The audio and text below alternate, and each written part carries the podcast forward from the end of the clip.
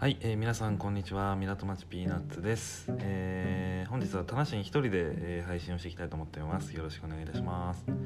えっ、と12月分になるんですけれども、えーまず一つあのお詫びしなきゃいけないのがありましてですね、えー先月11月分なんですけれども、えーちょっと配信ができずあのお楽しみしていた方々に対してですね、えーちょっと申し訳なかったなと思っておりまして、えーというのも、まあ、こちらのあの事情がいろいろあってあのお休みさせていただいたんですけれどもあの私あの田無心とあともう一人あの茂吉さんという、まあ、2人のパーソナリティでこの「港町ピーナッツ」やっていますがあのその相手の茂吉さんですね、えっとめでたいことに、えっとお子さんがあそのタイミングで生まれましてですね。あの非常にあのおめでたい話なんですけれども、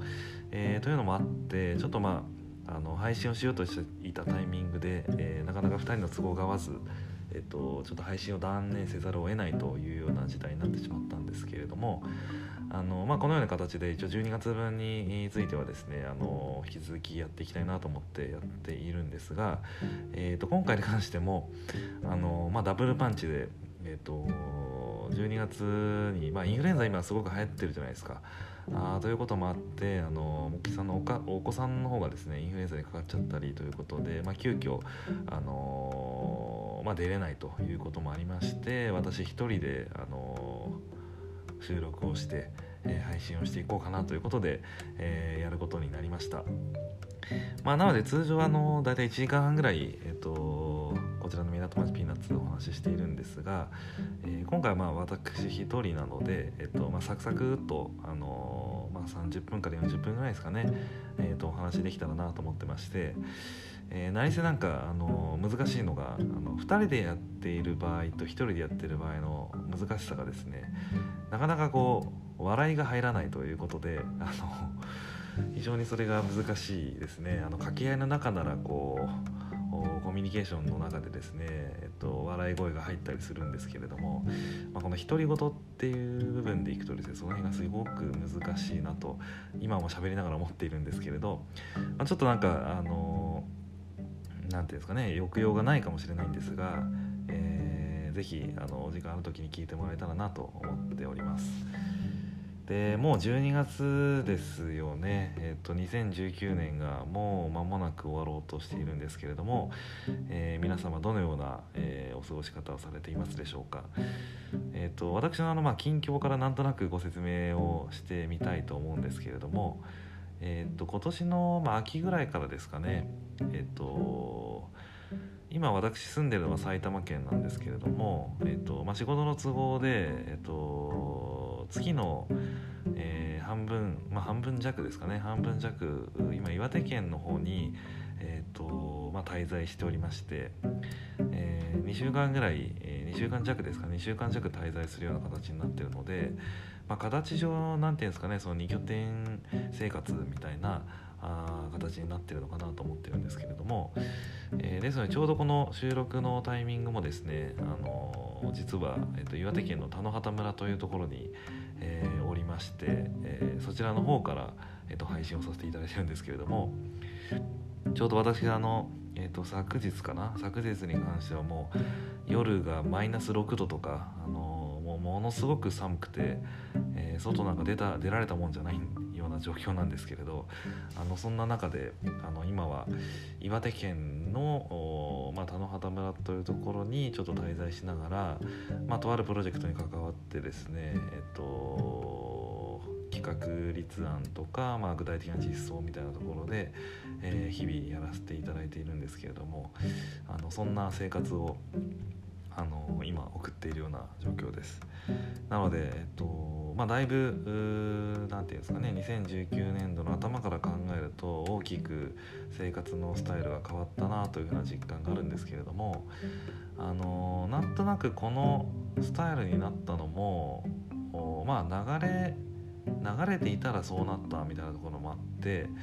あ自分がこう考え、まあ、当初考えてたあ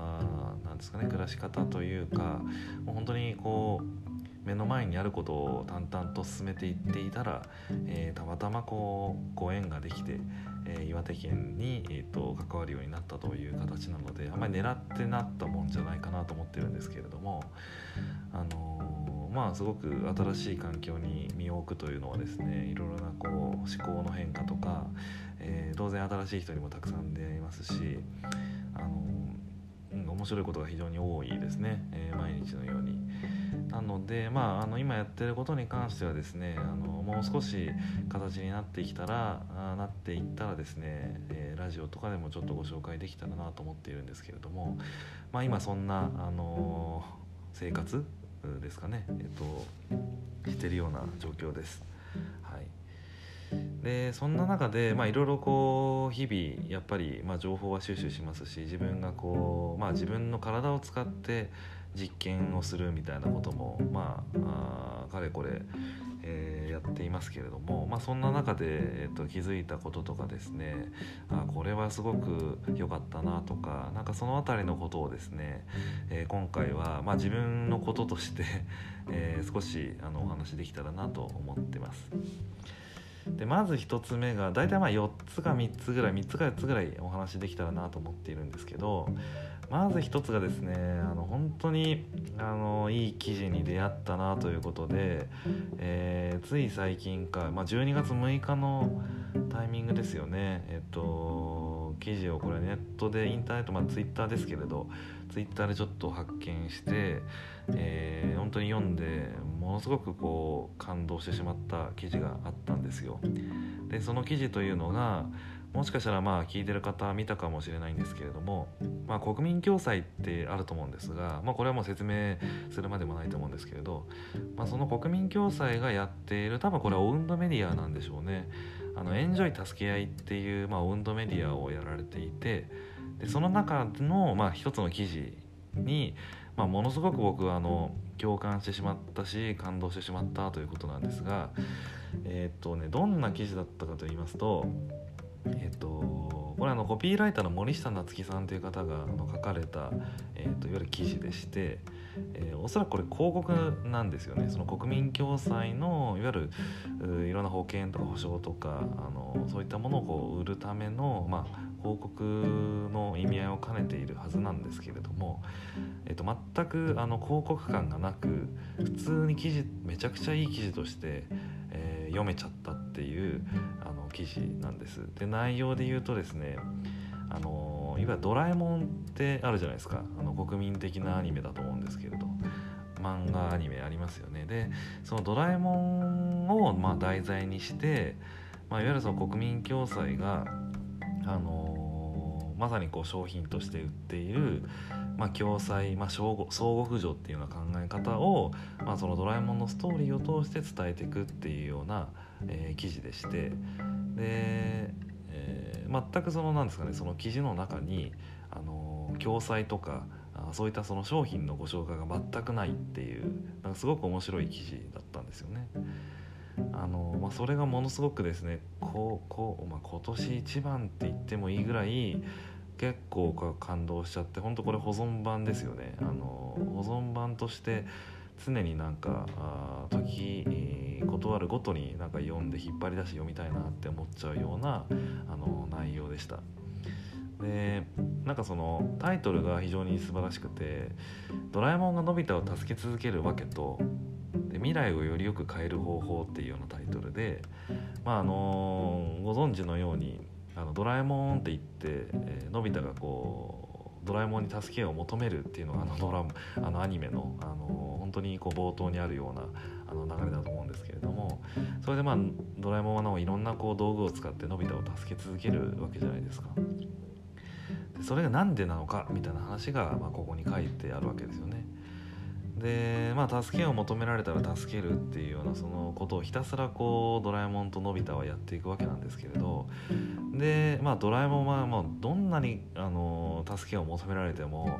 とにかく助けるわけですよあの手この手で。うんでそうなってた時にまああのじゃんじゃんってことで、まあ、あの一話一話が終わっていくわけなんですけどでなぜそんなにあの助けを求める、えっと、のび太をあのドラえもんはいつもいつもいろんなあアプローチでですね助けてくれるのかっていうところがあのこの記事にも書かれていてでそこの本質は何かというとあの助けられた人っていうのは助けられる人になると思うっていうような、えー、話ですよねみたいなことがここに書いてあるんですよね。で本当このコピーがですね秀逸で素敵だなと思って、えー、超感動してしまったんですけど助けられた人は助ける人になると思うということで、あのー、結果的にそのこの「ドラえもん」って、えー、のび太がその静香ちゃんと結婚するじゃないですか。でこれは本当に、あのまさにこうドラえもんがのび太の生活に入ること人生に加わることでえー、その未来が変わったわけですよね。えーと、助ける人にあ助けられてきたのび太は、まあ、これからその散々助けられてきたのび太は、まあ、誰かを助ける人になっていったっていうのが、まあ、この「ドラえもん」のそのアニメっていうところのこうポイントだということで、まあ、解説も含めて書かれているんですけれどいやほんとこれそうだなってちょっと思っちゃったんですよね。うん、だからその人の優しさがなんか人の未来を変えていくっていうようなことをですね本当に分かりやすく「ドラえもん」っていうアニメはあの表していてそう考えるとその助け合うことっていうのが社会にもたらすこういろんな可能性っていうのがこう無限大だよねみたいな話をあのこの記事にはあの書かれていてそういった意味を、まあ、森下さんっていう、まあ、コピーライターの方があの組み込んでいるのかなと思ってます。なのでこう助けられた人は助ける人になりながらそのサイクルが世の中に伝播していくと未来はものすごく良いことになっていくんじゃないかみたいなことがあの書かれているわけなんですよね。でこれですねあの非常にこう僕自分事としてもなんかあすごくわかることで、えー、実は昔あの、えー、20代の前20になる前ぐらいですかねあの僕バイクで事故ったことがあって。えーと、その時あの結構重症な事故をしてしまってあのなんですかねあの病院の中にあるこう IC ICU でしたっけあの緊急治療室みたいなところに、えー、入れられてなんかどうやらこう3日間ぐらい意識不明だったらしいんですけど、まあ、それぐらいこうかなりひどいあの事故だったみたいなんですがでその時にあの、まあ、ものすごくこう何て言うんだろうな絶望という単語が合ってるかどうか分かんないんですけれどもとにかくこうその先の未来を一度こう、まあ、見失ったような感覚に、まあ、その入院生活でなったんですよね。でそれがすごく強いあの記憶として残っていてやっぱ印象としても強く残っているんですけれどでそういった中でもうなんか入院生活こうある種こう自暴自棄というかなんかこう未来を見据えるのがすごい辛くなってしまった状況が一時期あってでもそんな時にもう本当に埼玉県の本当にあの奥地の病院に入院してたんですけれどあのそんな中までなんかたくさんの人がちょっとお見舞いに来てくれて、いろんな声をかけてくれてあのまあ、とにかくこうリハビリにも付き合ってくれたりとかしながらなんかその、まあ、ある意味こう自分を支えてくれた人たちが、まあ、家族も含め友達も含め、まあ、その当時お世話になってたいろんな人たちがなんか足しげくその奥地まで、えー、通い詰めてくれてなんかそういうフォローをですねいろんな形でしてくれたわけですよ。でそれがなんかものすごくあの僕の中では染み染み込みましてあのなんか現代圏にもなってるのかなと思ってるんですけどなんかそれまでは本当になんか自分さえ良ければというか自分すごく視野が狭くて視点が狭くて、まあ、自分のことだけ考えて生きてたなっていうふうにすごく今思うと思うんですけれどなんかその時に強く思ったのはやっぱりまあある種こう拾った命みたいなものを、まあ、これからどういうふうに、えーこれから先の人生で使っていくかって考えた時に、まあ、まず先にやっぱり誰かしらのためになる人のためになるようなことをやっていきたいなっていうふうに強く思ってでなんかそれがこうなんか強いこう原動力に今もなっているかなというふうにすごく思ってますと。でなので、えー、っとなんかこの「ドラえもん」のこの助けられた人は助ける人になると思うっていうこのコピーを見た時にですねいやなんかものすごく自分のことだなってやっぱ思うところが強くありましてなんかすごくこう泣いてはいないんですけどね超感動しちゃったんですよね。うん、なんかやっぱりこういいですよねなんか助けられた人は助ける人になると思うっていうのをなんかみんながみんなこう理解していくと本当にまあ相互扶助じゃないんですがあの、まあ、助け合いながら時には助けられたりみたいなことであの、まあ、弱い部分も見せ合見せ合いながらえ当然できないこともたくさんあるだろうしでそういった中で、えっと、助けてもらいながらで自分は今度助けられたからこそ誰かを助けるみたいなそういういい循環がやっぱ社会にたくさん起きてくるといいなって本当に心の底から思ってたんでなんかまさかこんな形であの素晴らしい文章に合うとは思ってなくて。あの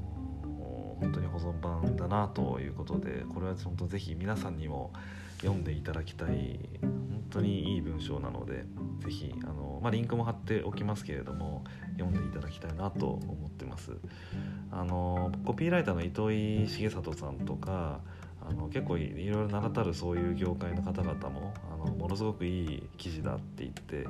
ツイッターとかでシェアしてたりとかするので本当にこれ心が動いた人が多いんじゃないかなと思うんですけれどなんか2019年の最後にちょっと本当に出会えてよかった文章だなと思います。それぐらいおすすめの文章ですね。はい。なんかまさか国民共済って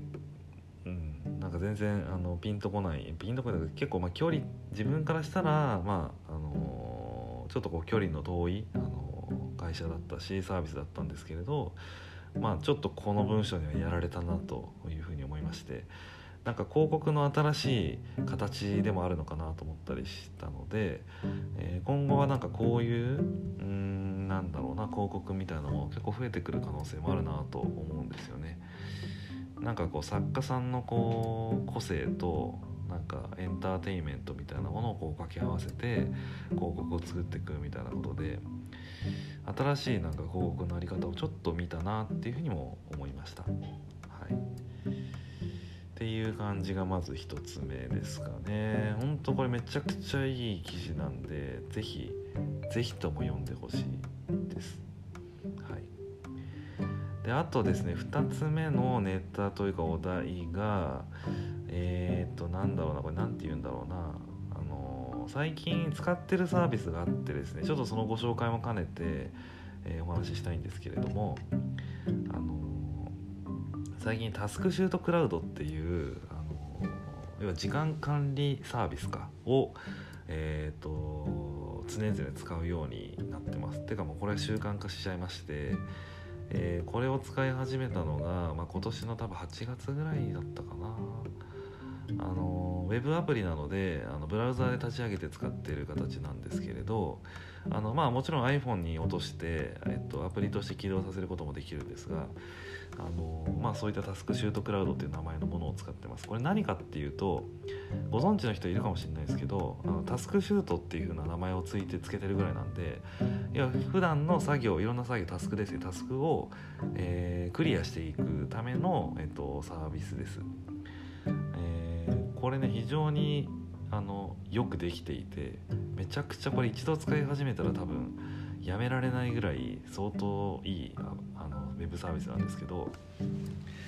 まあ、多分皆さんのお仕事されてる方の方がほとんどだと思うので日々こういろんなタスクが、あの出てくるわけじゃないですか。で僕も当然いろんなタスクがあってそれをこう優先順位付けしてタスクを処理していって日々こうやらなきゃいけないことをこうクリアしていくみたいなことを常々やってるわけなんですけれどそのタスクの管理って多分いろいろこうやり方が多分個人個人あってなんかこう紙に書き出してでそれをこう一個ずつ処理していくっていう人もいるでしょうし、まあ、同じやり方をウェブ上にメモとして残してみたいなやり方も当然あるでしょうしなんかこういろいろあると思うんですけれどなんかそのすごくこうやり作業がこうマルチ本当に今世の中ってマルチタスクになってるからシングルタスクでいければいいんだけれどどうしても今やっている作業の中で、えー、突然ふと頭の中によぎってしまうとそっちの方に意識が取られたりとかあとは最近こうパソコンとかスマホもそうですけれどあのいや作業しているとポップアップでメッセンジャーからこう通知が来るとか Slack で通知が来るとかそういうふうな形でこうカットインしてくるあのタスクっていうのは結構多くてですねこれ多分分かる人多いと思うんですけれどそうすると今やっている作業から集中力が途切れてそっちの方に意識がいっちゃうんで実はあのー、今目の前のことをひたすらやっていれば、あのー、例えばこうですかね10分で終わるはずだったものがなんかそういろいろなこうカットインとかいろんなこう頭の中に浮かんできてしまうものの、えー、障害によって実は10分で終わるものが30分かかっちゃうとかあの30分で終わるものが1時間半とかなんか結構そういうふうにタスクが終わるはずのタスクが終わらないっていうことでどんどんどんどんその、えー、なんですか後ろ倒しになってしまって最終的にアップアップになっちゃうみたいなことって結構ご経験としてあることは多いと思うんですよね。で僕実際結構そういうことが多くてあのいいろんな形で今までもチャレンジしてきたんですよ。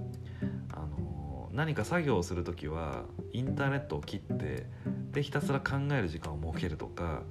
あるいはあのとにかく集中したいからってことでヘッドホンをつけてえっとなんかとにかくこう外部からのなんか入力を遮断するような姿勢を、えー、なるべく自分で設けるとかなんかそんなことをいろいろやってたんですけれどそれでもやっぱり、あの何か、あのなんだろう気になっちゃうんですよねやっぱりね。これやっぱ人間だからしょうがないんだろうなとか思ったりするんですけどっていうのでなかなかこういいタスク管理アプリとかタスク管理えー、サービスみたいなものなかなか見当たらないなと思いながら、えーと、作業もしながらやってたんですけれどまあとある時にこのタスクシュートクラウドっていうのを知ってですねこれを使い始めたらもうこれはものすごくこういいと。いう結論に今至ってるので、まあ、使い続けてるんですねこれ月額でこういくらか払って使っていくいわゆるあのサブスクみたいな感じになってるんですけどあのどんなものかっていうとまあ、インターフェースをちょっとウェブで検索して見てもらえば分かるんですけど、えー、と毎日毎日あのその日のタスクを入力をしてい、えー、くわけですよ。で、えー、それに対してかかる時間がおそらくこれぐらいだろうっていうその見積もり時間をまず自分の方で入れるわけですよね。で見積もり時間を入れてじゃあそのタスクにかかりましょうってなったら開始ボタンをまず押すでそうするとえーと、その開始時間がこうずっとこうそこからこう秒読みが始まって、えー、その見積もった時間に対してこう進んでいくわけなんですけどその押した瞬間からなんかもう気持ちがもうそのタスクに集中するわけですよ。ある種だからシングルタスクモードに、まあ、勝手にこう移行するみたいないう状況でで、まあ、ひたすらその病が病が刻まれて糞になってっていうどんどんどん時間進んでいくんですけど、まあ、その期間っていうのはもうとにかく目の前のその設定したタスクに集中して、えっと、やることができると。で見積もった時間に近づくと、あの、ポップアップが出てきて「もうすぐですよ」みたいな形でお知らせが来て。で、えー、当然それまでに終われば、えっと、終わった時間終わったタイミングで終了ボタンを押して、えっと、見積もりに対してどうだったみたいなそのフィードバックを自分でして、えー、かった悪かったみたいな評価も入れて、えー、やっていくわけなんですけど、あのー、そういうふうにこう強制的に、あのー、ていうんですかねそのスタートとスタートして時間がこう刻まれていくじ、あの環境を作ることで強制的にこれシングルタスクモードが作れる、あのアプリなんですよね。で一つずつ本当一個ずつ一個ずつあの必要なタスクを処理していくっていう本当素晴らしいこうタスク管理サービスだなと思ってましてなので今やってることはあの今までって結構考えながら行動すりゃいいじゃんみたいなことをちょっと強く自分の中で思ってたところがあってなのであの行動しながら考えながらみたいなことを同時にやってたんですけどそれが本当に良くないことなんだなっていうのをこのアプリをサービスを使うことでなんか常強く思うようになりましてなので一日の朝とか、えっと、昼とかまあ、どのタイミングでもいいんですけど考える時間は考える時間として完全に確保する。なのであの計画をちゃんと立てるわけですよ。今日はこのタスクがあるから。っていうんでこのタスクシュートクラウドで全部タスクをぶち込んでで、えーと、そのタスクシュートクラウドまず計画を作って考えてあとはひたすらそのタスクを上から順に、えー、時間をスタートさせて潰していくっていうことをひたすらやるというのをあのただやってるだけっていうのが今の状況です。なので、あのー、1分でも2分でも、あのー、かかるものは全てタスク化させる例えばメールを返すっていうのもそうですしウェブの記事を読み込むとかウェブの記事をひたすら読むとか新聞を読むとかそういうのも全部含めてタスクだと思っていてそういうのを全部細切れにして全部タスクに落とし込んでこのタスクシュートクラウドにぶち込むと。で見積もり時間も全部入れてでひたすらそれをやっつけていくっていうような、えー、やり方を今とってます。でこれがものすごくあの僕にとってはあの本当に良かったなと思っていて目の前のタスクにも集中できるしで当然データが取られていくのであのその見積もり精度もあの上がっていくわけですよ。あのだいたい時間なななんですよねこう時間感覚が多分研ぎ澄まされていくんでしょうね。自分の見積もりが甘ければそれに対してやっぱりもうちょっとこう見積もり精度を高くしなきゃいけないとかあのー、なんかそういうふうにこうどんどんどんどん時間に対しての感覚がですね研ぎ澄まされていくんですよねこれやってると。で全体的にこうあの集計データが増えてくると,、えーと、例えば月マンスリー単位でどうだったかみたいなこうレポーティングしてくれたりとかするので結構こう月の振り返りとか1週間の振り返りとかもできるような形になってるんですごくこう時間に対してあのなんて言うんだろうこうかなり意識をするようになるというかですね。これ多分みんな使った方がいいだろうなって思ってるアプリなんですけど。はい。なのでなんかめちゃくちゃおすすめのなんかあのウェブサービス見つけちゃったなと思ってこれ多分知ってる人はいるとは思うんですがまだあんまり広まってない気もしていてなんか是非これあのタスク管理のなんかあのことで悩んでる方がいるんだとするとうん。なんかそこおすすめしたいなってサービスですね。でタスクってあの結局強制力があるかないかによってあのやれるかやれないかってだいぶ決まってくると思うんですけどなんか強制力がもう明日締め切りだって言ってもう強制力があるものに関してはもう嫌顔でもやるじゃないですか。だけどあの日々の仕事の中であの強制力がある仕事ばかりじゃない。っていうかむしろ強制力があのない仕事の方がやっぱ多いというかですね今やらなくてもいいじゃんみたいなあの仕事が非常にあの多いしでそのせいであの優先順位がこうつけづらかったりとかあのすることって非常に多いなと思っていてであとは最近こうやっぱりあのフリーランスの方とかが増えていたりとかあの一日のうちの働く内容とかあの割とこう自分で自由に決められちゃう人とかも結構多いと思うんですよね。まあ、かくいう僕もまあ比較的そういうタイプなんですけれどだから多少なりとも作業が遅れていたとしてもなんか別にあんまり周りからやんやん言われるわけじゃないしあの叱られることもないからなんとなくこう自分であの自由になんとなく決められちゃう環境なのでなんかすごく制約とか強制力っていうのをあのつけづらい、うん、っていうのはすごくあるなと思ってるんですね。なのでそういう状況だとあの本当ののらりくらりやっちゃうっていうかですねなんか先送りあまあ後でいいやみたいな先送りってよくするし当然休憩 YouTube 見たり Twitter 見たりなんかだらーっとする休憩時間というかなんかねそういったものも長引いちゃうし当然なんかウェブブラウザでなんかネットサーフィンして脱線したりとか漫画もよく読んだりとか動画も見ちゃうしみたいなことでなんかそのしその時はいいんでしょうけど客観的に見ると何一ついいことないんですよね。その強制力がないとか制約がないっていうのは。だけどそれってなんかやっぱり解決するのが難しかったんですけどでもこのタスクシュートクラウドを使うともう集中めちゃくちゃできるんで、うん、時間がもうなんかスタートするストップウォッチをなんか押すみたいな感覚であのそのタスクのこうを進めなきゃっていうあの強制的にそういう意識になるんであの今までこう問題視してきたことが全部これ解決されちゃったなって思ってるんです。なのであのもしそういうなんだろうなタスクに対してまあ僕と似たような課題というかお悩みというかそういったものをお持ちでだった場合あのぜひこれタスクシュートクラウド使ってみてほしいなと思ってるんですよねだいぶこれ時間に対しての考え方とかすごく変わると思います。うん、であとはその考えることと行動することをしっかりと分けるっていうことの重要性もあの同時に多分掴んで掴むことができると思うのでなんかこれめちゃくちゃおすすめだなと思っていますんで是非あのもしなんだろうな興味ある方は使ってみるといいんじゃないかなと思っていて。でなんかこう気合でとか気合とかも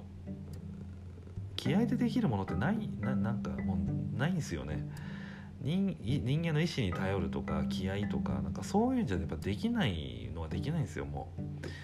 あの結局人間の意志ってとっても弱いなって僕自身は思ってるんですけど。でその上にこう一日のうちに人間って意思決定を9,000回しなきゃしているっていうふうなことを言ってる人もいて大小合わせて9,000回って9,000回ってもうとんでもない数じゃないですか客観的に考えると。まあ、朝朝起きて、まあ、ご飯を食べようトイレに行こう歯を磨こうとかなんかそういういろんな小さい意思決定も含めた形で9,000回っていうようなあのことを言っているみたいなんですけれどもでそんな中でなんか強制力のない作業を自分の意思だけで決めるっていうこと自体があものすごくこう無理ゲーな話なんですよね。客観的に考えれば、うん、だからこそ意思とか気合とかに頼っちゃいけないんですよ。タスクを進めていく上では。もうタスクを進めるためにはもう仕組みしかないというのはもう僕断言できるなとちょっと思ってるんで。でじゃあその仕組みで何使うのって話で言った時にもうこのタスクシュードクラウドほどあの秀逸なあのサービスはないなと思ってるのであのぜひあの一度なんだろうなちょっと触ってみてあのどうかっていうのをちょっと掴んでいただけるといいんじゃないかなというふうに、えーと、思ってます。はい、いや本当タスクってね勝利しづらいんですよ。うん、分かっちゃいるけどやっぱり葛藤にしてくるんですよねいろんなことがね脳内とかにね。その勝利に悩んでる人いっぱいいると思うんで。本当この時間管理アプリウェブサービスっていうのは超おすすめしたい、はい、っていうところの、えっと、お話がまあ2つ目あと2つほどちょっとお話をしますけれどえー、っとですねあのこれもちょっと今年初めてやってみた取り組みなんですが、えーと、ココナラっていう、まあ、スキルマーケットいろんなこう自分の、えー、スキルをまあ、自由に売り買いできる、あのまあ、ウェブサー、まあ、プラットフォームですねこれは、うん、だからなんかいろんな方が自分がこれができますって言ってお値段をこれでそれをやるのにこれがいくらですっていう形で、えー、いろんなこう個人がこう自分のスキルを売り買いして、えー、そのマーケットになってるっていうのはここならっていうものなんですけれどまあ多分だいぶ有名なので知ってる人の方が多いと思うんですけどあのライティングやりますとかあのウェブデザインやりますとか、あのなんでしょうねいろんな相談乗りますとかあの占いやりますみたいな人とか、まあ、いろんな形でこう自分が持ってるスキルを売ってるマーケットかなと思っていてでなんかこれちょっと僕もうんまあ売れるかどうか分かんないけどやってみようかなとか思ってでやってみようかなって思ったのはあのちょうど今年の夏場ぐらいだったかな。なんか同い年ぐらいの方で女性なんですけれどそのここならでなんか占いでなんか1回500円とかですごいこう売れてるんですよねみたいなことを聞いてあなんか占いと占いって言ったってそんなちゃんとこう占ってるっていうよりもむしろこうカウンセリングみたいな形で話を聞いてると思ったんですけどなんかそんなもんでも売れちゃうんだなとかちょっと思ってで今普通にこう仕事で、あのまあ、法人さんとかから、まあ、自治体さんとかから、あのまあ、いわゆるこう仕事として、あのまあ、いわく僕はクライアントワークが結構多いのであのそういった形で仕事を受けることが多いしそれで、まあ、ご飯を食べてるってわけなんですけれどなんか、うんまあ、一つのチャレンジとしてなんかこう C2C の世界でえーと、自分のそのスキルっていうものをちょっと売り売ってみるっていうのもちょっと経験としてやってみようかなと思って、えー、まあ、その方にお会いしたのをきっかけに、まあ、自分だったら何が、あの売り物になるかなと思って、まあ、いろいろ考えてみて、まあ、使ってみることにしたんですよ。で、まあ、何を今あの売ってるかっていうとそんなにたくさんのことをなんか売ってみても、まあ、初めはだしちょっとしょうがないかなと思って、えー、もう絞り込んで1商品だけ今あのここならの方で、えー、売ってましてですねでそれが何かっていうと、あのネーミングを作りますっていうのをあのちょっとここならの方に出品してまして、はい、で僕結構仕事からあのネーミング考えることが結構多くてでネーミングに関してはそれなりにこう、まあ、持論もあったりなんかものすごく重要なあのなんだろうな作業だなって思ってるところもあるのでなんかそんな形でえっ、ー、とまあ本当に何でしょうね個人のプロジェクトのネーミングでもいいですしあの開発してるアプリ名でもいいですしあの商品名でもいいですしブランド名でもいいですし、まあ、いろんな形のあのお問い合わせがもし入ってきたら面白いだろうなと思ってちょっとこう試しにあの入れてみたんですよね。今年のいつだっけな、まあ、10月9月？8月ぐらいか。8月ぐらいにちょっとここならの自分のページを作ってその中に一つあの商品としてそのネーミングを作りますっていうのを入れてでお値段はちょっと試しにその5000円っていうことであのやっているちょっとこれはねあのうんと試しお試し価格みたいなところもあるので、まあ、今後ちょっと需要を見ながらあの上げる可能性もあるんですけどあのちょっとこう売り出しをしてみましたということでであの売り出ししてからそういう意味では別にあのフォローというかなんかいいねボタンみたいなのもあるんでそういうのでこう反応があったんだけれどあの別にあの購入まではあの進んでこなかったんですよ今まで。なんだけどあの嬉しいことにちょっとこのタイミングでですね12月なんかクリスマスプレゼント来たみたいな感じなんですが早めのですね、うん、なんかあの1個購入があったんですよ。はいでものすごくなんかこう嬉しかったんですけどどこでこれ探したんだろうなって結構だってあの別に僕 Twitter とか Facebook とか一切こういうココナラやってますみたいな話ってまだ全然流してなくてなつまりまあココナラの中で多分サービスとして検索して、えー、とネーミングのを考えてほしいって思う人がいてであの多分ネーミングを考えますっていう人もあの僕以外も多分もっとたくさんいてで僕よりも僕なんかまだ実績ゼロだしこのここならにおいてはですよ。あのいろんなこう開発案件をこう手掛けてるネーミングの人とかも圧倒的にやっぱ多いわけででそんな中でなんかうんなんかこううぞうむぞういるあのネーミング作りますっていう商品の中からわざわざその僕を探してくれてでなんか僕のねなんか書いてあることに多分共感してくれて多分購入に至ったんだと思うんですけれどなんかこれってこうなんだろうなブログでいう問い合わせをもらうみたいな話とちょっと似てるんですけどなんかめちゃくちゃ嬉しかったんですよね。うん、なんかインターネットのこの海の中からよくぞ探してくれましたみたいな話です全く実績ないのにみたいな ま当然あのリアルな部分ではねいろんな実績あるんですけどこのココナラという市場においては僕実績ゼロですから、かそんな中でこうよく選んでくれまあ当然価格がちょっと他と比べて安かったっていうのもあるかもしれないんですけどなんかよく選んでくれたなというのがあってはい。でまああの詳細はちょっとまだお伝えできないですけどどんな内容だったかっていうと、まあ、とあるそのアプリを、えー、と開発している方であのそのアプリを、あのー、ちょっとネーミングしたいと。もともとご自身で考えられたネーミングがあったんだけれどもっとやっぱりいいネーミングが欲しいっていうことで、あの、ちょっと考えてくれないかってことでご相談をいただいたんですよね。でまあ12月の頭ぐらいにお問い合わせをいただいて、まあ、ちょうど一昨日ぐらいに、あのまあ、ご提案書みたいな形であの出させていただいてでちょっとかれこれ、まあ、やり取りをして、まあ、あの無事納品に至ったわけなんですけれど、はい、でまあフィードバックというかね感想もあのその方入れていただいてですね。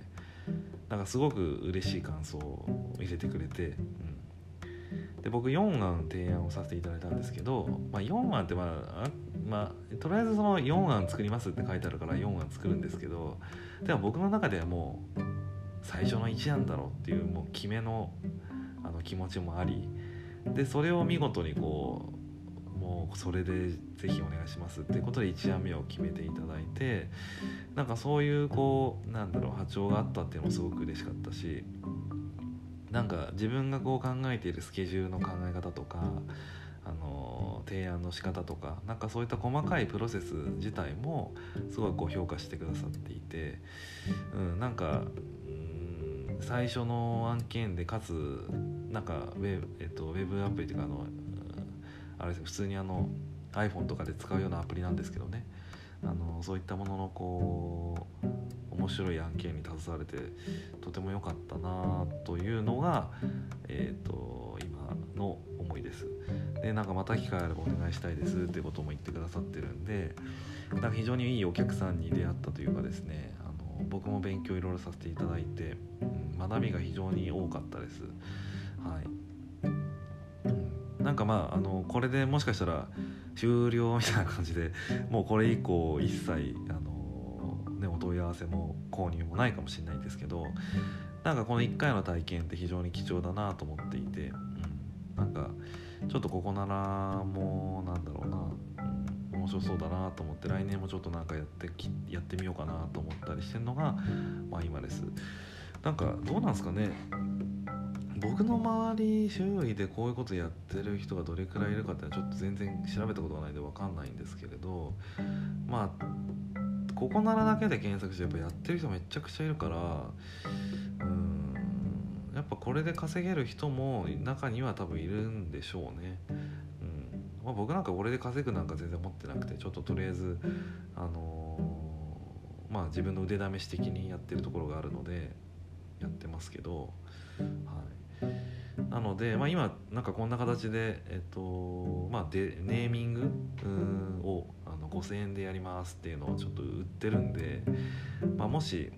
あのご興味がある方がいたらですねちょっと僕の商品買ってもらったらあのそれなりにちゃんと考えて提案するんで、うん、ちょっとね人の名前とかになってくると多分無理だと思うんですけどなんかプロジェクト名とかチーム名とかサービス名とかなんかそういうのでもしお困りのことがあれば、まあ、当然あのクライアントワークとして受けることもできるんですけど、まあ、それをするとそれなりにちょっとやっぱ高くなっちゃう風なところも当然あるんで今はちょっとここならで隠れて実はこういうあのネーミング開発案件みたいなのを受けてたりするのでまああのもしご興味があればですねご利用いただいて、えー、くれるといいんじゃないかなと思ってますしあのこういう新しいチャレンジっつうのもちょっとやってみるといろんな学びがあるのでなんか皆さん多分いろんなスキルあるでしょうし、まあ、僕は今回そのネーミングっていう形で売り出してますけれどひょんなことからこれが実は結構スキルとして求められてるっていうことがなんか分かったりするのでこういうふうに市場にまず自分のできることとかを出していくっていうのは、もう少しやってみても面白いのかなと思ったりしてます。僕よりも若い子なんかはこんそんなことはもう当たり前のようにやってることかもしれないんですけれど、はい、なんか今のもう30代前半ですけれどね白いなと思ってやってます。はい、ここならね。ここならっていう名前もいいですよね。なんかすごく4文字って、えー、うん、なんか呼びやすいし覚えやすいし。そういろいろねネーミングってね考える視点があるんですよ。僕も結構いろいろ視点は持ってると自負はしてますけれどはい。すごく面白いですね考えるの。でそれでビタッとはまった時ってやっぱ快感だし、うんはい、っていうわけでちょっと新しいチャレンジとそれに対して成果も少し出ましたっていうご報告を1個してみたかったんでちょっとまあここならにおけるお話みたいなことでご紹介させていただきました。はい。でえっともうこれでなんだかんだ40分ぐらい喋っちゃってんだこれで。で最後ですこれはもう。はい。1人でも意外といけちゃうんだよな。えっとですね。あの最後ちょっとこのなんだろうな「港町ピーナッツ」ではあの結構漫画取り上げたりとかしてるんですけどあの過去にもそのえっとですねラジオラジオの漫画であの波を聞いてくれっていうのがすごく面白くて僕がめちゃくちゃドハマりしてるっていうような話もしたんですけれどあとはこうゴールデンカムイいいっすよねみたいな話とかでそんな中であの僕がですねもうめちゃくちゃあの大好きな漫画があってちょっと今日はそのご紹介をして終わりにしたいと思うんですけど「えーと、ワールドトリガー」っていう漫画なんですけどね。これまああの聞いてる方が男性であれば男性の方が多分、えー、知ってる人の方が多いとはあ思います。女性の方だとちょっとなかなかもしかしたらわからないかもしれないですね。はい、でワールドトリガーってもともとまあ、ジャンプコミックスなんですけど2013年からやってんのかなこれは「えーと、週刊少年ジャンプ」でずっと連載していてで2016年で1回その作者がちょっとこう体調不良であの救済したんですよね。これ「ハンターハンター」と結構似てて。で2016年から2年間ぐらい救済期間があってで2018年からそのあの作者の方がこうちょっと復帰してでちょっと「あの週刊少年ジャンプ」で連載が何話かした後にえーと、ジャンプスクエアっていうその週刊少年じゃ週刊ではなくて月刊で出ているあのジャンプスクエアっていうそのジャンプの、あのいとこみたいなのがあるんですけどそこで今連載をしている漫画なんですよね。でえっとと今単行本でなんだかんだ21巻まで出てるのが最近21巻新刊が出たんですけれどその21巻まで出てる、あの漫画ですと。で SF 漫画なんですけどざっくりなんかあらすじをご紹介するとえっとですね一応その人口が30万人ぐらい住んでいるあの帝市っていうその空想のあの町があってでそこにあの異次元へつながるなんかゲートっていうのがある日突然できるわけですよ。でそこからあの宇宙の侵略者みたいなのがたくさん攻撃を仕掛けてくるっていうまあ本当に SF なんですけどでその侵略者の人たちのことをあのネイバーってあの呼んでいてあのまあ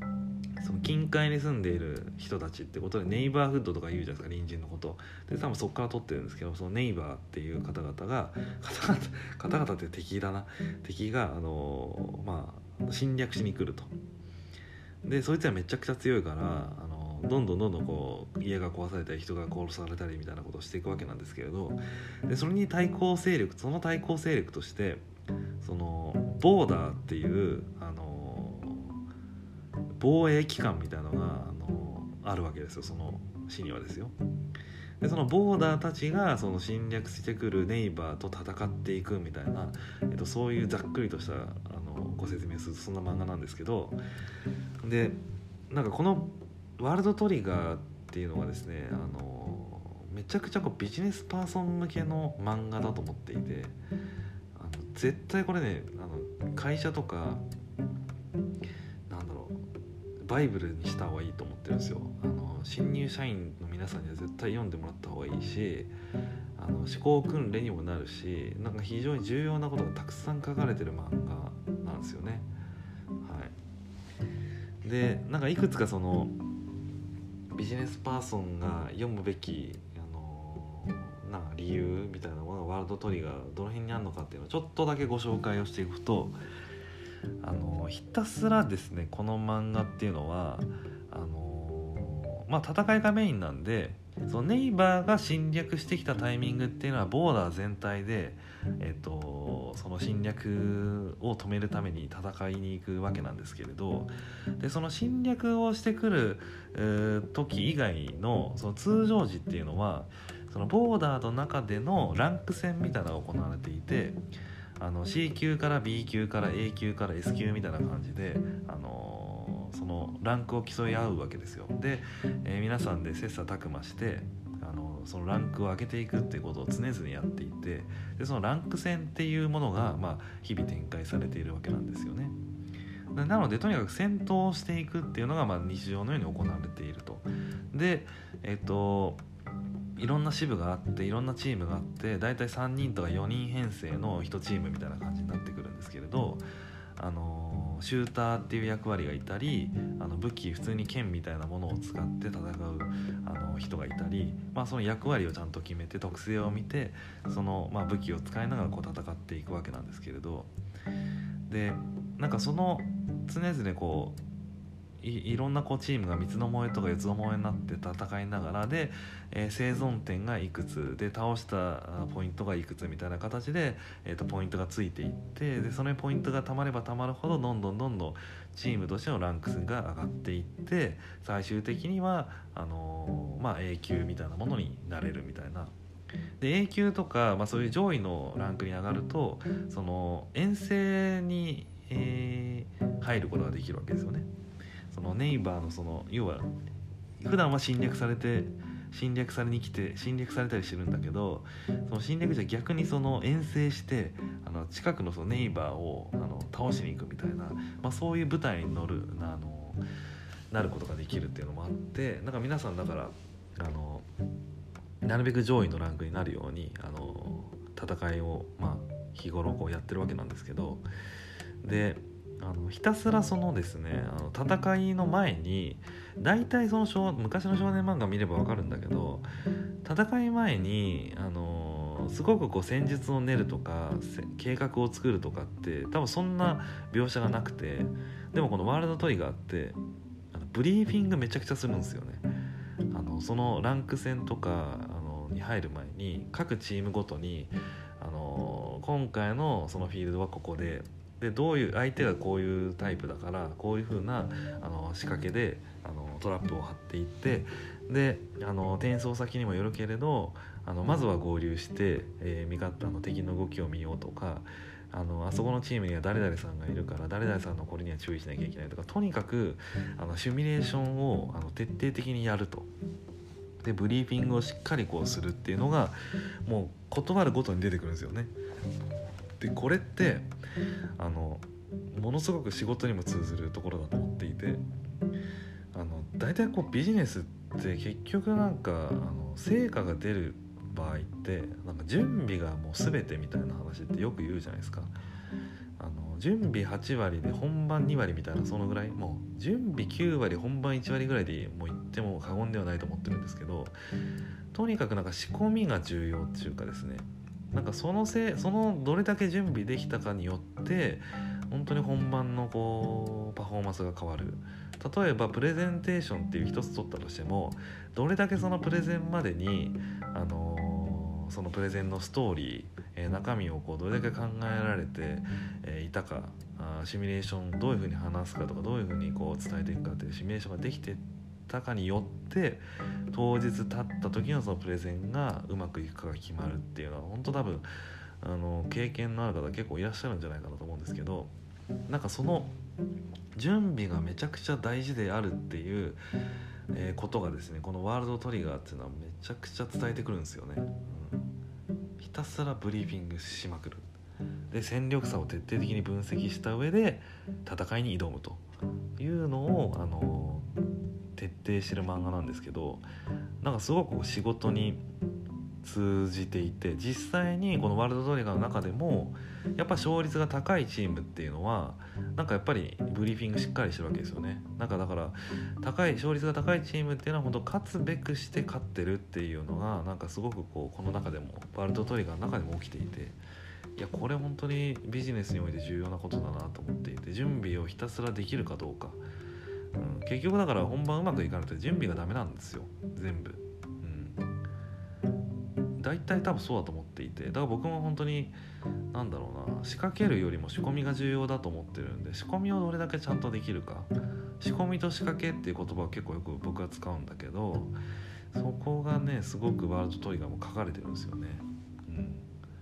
ものすごくそれが好きな点。だから読んだ方がいいなと思ってます。であとはえー、っとねそのボーダーの中でその剣を使う人がいてですねその中でも立川さんっていう人がめちゃくちゃ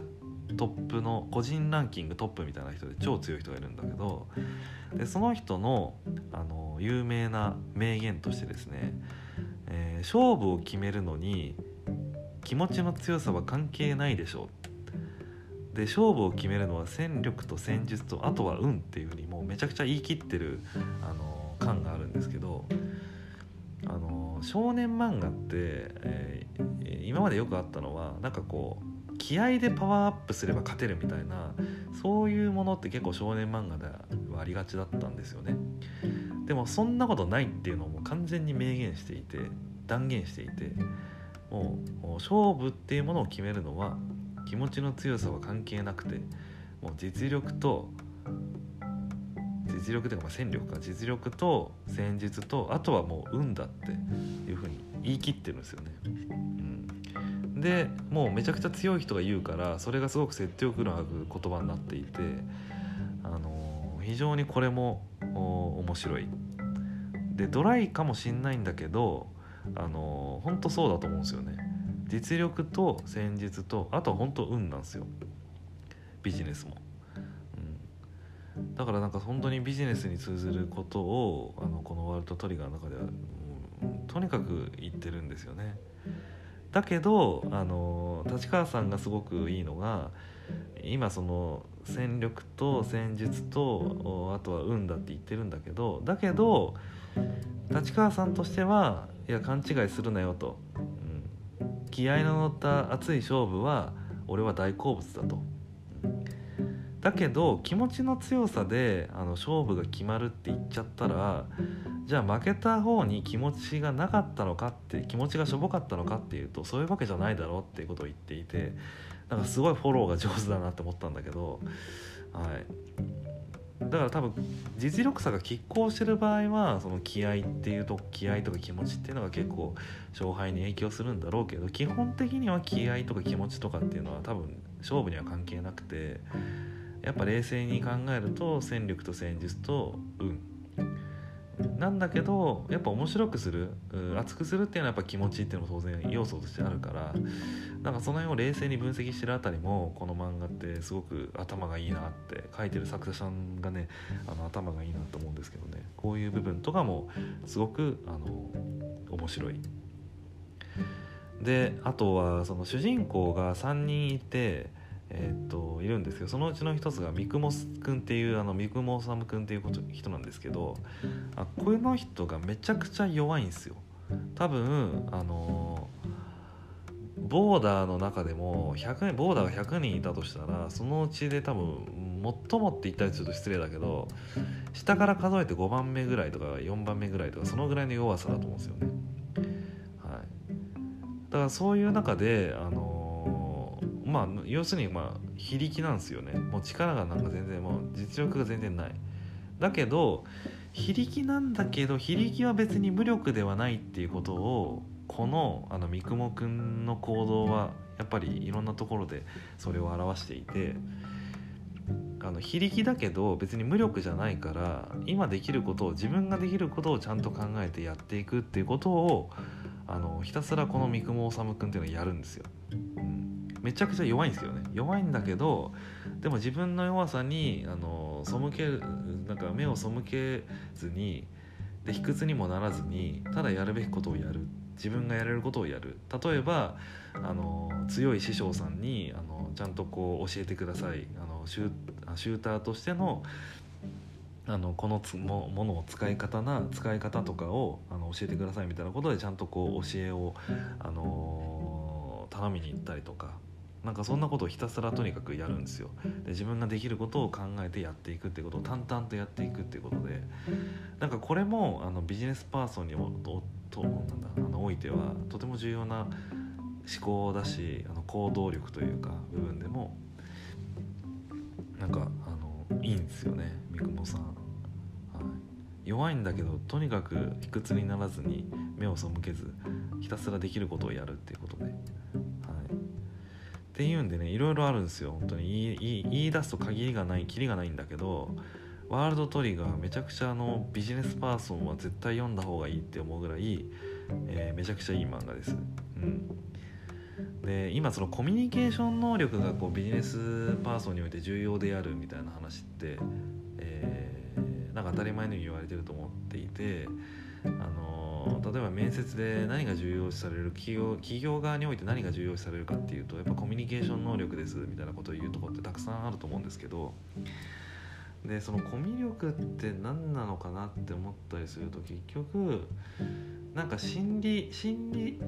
相手の心理をちゃんと考えられるかどうかっていうのがそのそのままコミュニケーション能力なんだろうなっていうふうに思ってるんですけど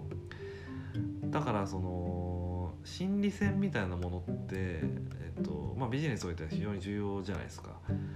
うん、相手が今どう思ってんだろうなまあ、こう思ってるだろうからこうした方が良いだろうしとかかそういうものの繰り返しだと思っていてでワールドトリガーもまさにですねその戦いの中においてとにかく心理戦なんですよ。あの向こうがこう思ってるだろうからこういう仕掛けをするとかなんかとにかくその繰り返しでなんかそのコミュニケーション能力とかその心理心理を読むとかなんか今そのビジネスにおいて重要視されている能力の、あの描写も、あの常々あるのでこれこれ本当ただの漫画じゃないんですよ。本当ビジネスパーソン向けにできためちゃくちゃ優秀な漫画、うん、21巻もあるでもう読み応え抜群なんですけどこれぜひねあの女性でも結構楽しめると思っていてあの本当におすすめしたい漫画なんであの単行本でできればね買ってほしいかなと思う感じですね。まあ Kindle でも読めるんだけど何回も読み返す読み返せば読み返すほどあの味が出ていくあの中身が分かっていくような漫画なんで、えー、ぜひあのねあの正月年末年始のお休みのタイミングとかで是非お手に取っていただいてですね来年のために考え方を改めるとかなんかそういう時に是非使っていただけるといいんじゃないかなと思います。はいというわけでなんだかんだ1時間以上僕喋っちゃったんですけれど、はい、今日のちょっと今回の今月の港町ピーナッツはこの辺りでちょっと終わりにしたいなと思っていて、えー、まあお休みしていた関係もあってですねあのお便りも特に届いてなかったので、はい、あの自分がひたすら喋っちゃったんですけれどえーとまあ、12月ということで、まあ、今月が、まあ、今年分に関してはまあこれが最後っていうことになるんですが、まあ、来年も改めてですねあの茂吉さんと一緒にあの新港町ピーナッツ2020年バージョンということでやっていけたらなと思ってますんで是非あのまだまだあのリスナーの方あの少ないな少ない中ででも聞いてくださってる方がいらっしゃるのは確実に手応えとして感じていてで、まあ、お便りも当然入れてくれる人もちょこちょこ増えてきているというような実感もありますんで是非なんかあのお気気に入ってくださっている方は引き続き「港町ピーナッツ」を時々聞いていただきながらあのぜひあのリスナーさんとのコミュニケーションもあの、ね、来年はより増えて増やしていきつつですねなんかできたらこうねオフ会みたいなものとかもやりながらリスナーさんとのこうコミュニケーションを楽しんでいけたらなとか思っているので、えー、ぜひ引き続き来年も港町ピーナッツをよろしくお願いできればなと思っております。はい。ではあのちょっと早いですけれどもあの今年もお付き合いいただきましてどうもありがとうございました、えー、来年もまた改めて港町ピーナッツをどうぞよろしくお願いいたします。はい。どうもありがとうございました。失礼いたします。